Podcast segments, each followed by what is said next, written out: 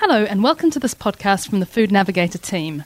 I'm Caroline Scott Thomas, and I'm here with my colleagues at the end of the second day of the IFT trade show in Anaheim, California. We're talking about what's caught our eye at the trade show today. So over to you, Stephen Daniells.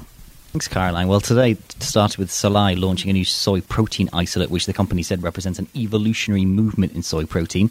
So we'll have to wait and see if that really is the missing link.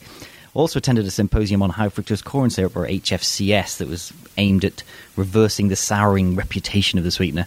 And the take home message basically was there's no difference between high fructose corn syrup and sucrose, and that scientific studies with fructose are just totally not relevant, which was very interesting. Okay, and what about you, Mike Stones? What caught my eye was a dime sized hole that led to a $52 million problem for Cadbury. The hole was in a pipe in a Cadbury factory and led to contamination of dry chocolate crumb with leaked water from another company's premises which had salmonella in it. Now, that's history.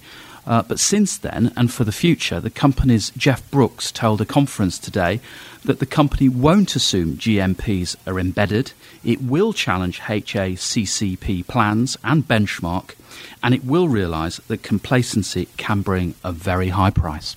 Well, thank you very much. And what about you, Jess Halliday? What's caught your eye today? I dropped by Cognis, uh, which has just announced that it has GRAS for its Betatene carotenoids.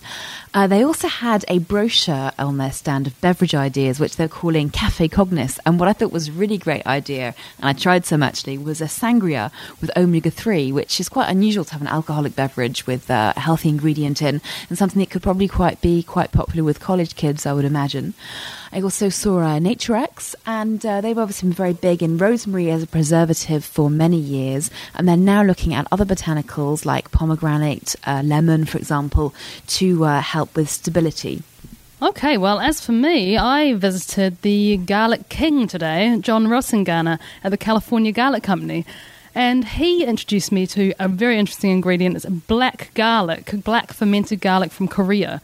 And it has a really unusual um, mellow, slightly sweet flavour. It's like nothing I've ever tasted before. And he's looking for ways to introduce this really quite expensive ingredient into um, in a cheaper format so that manufacturers can use it in, in everyday products. So um, that brings to a close our observations from the second day of the IFT trade show.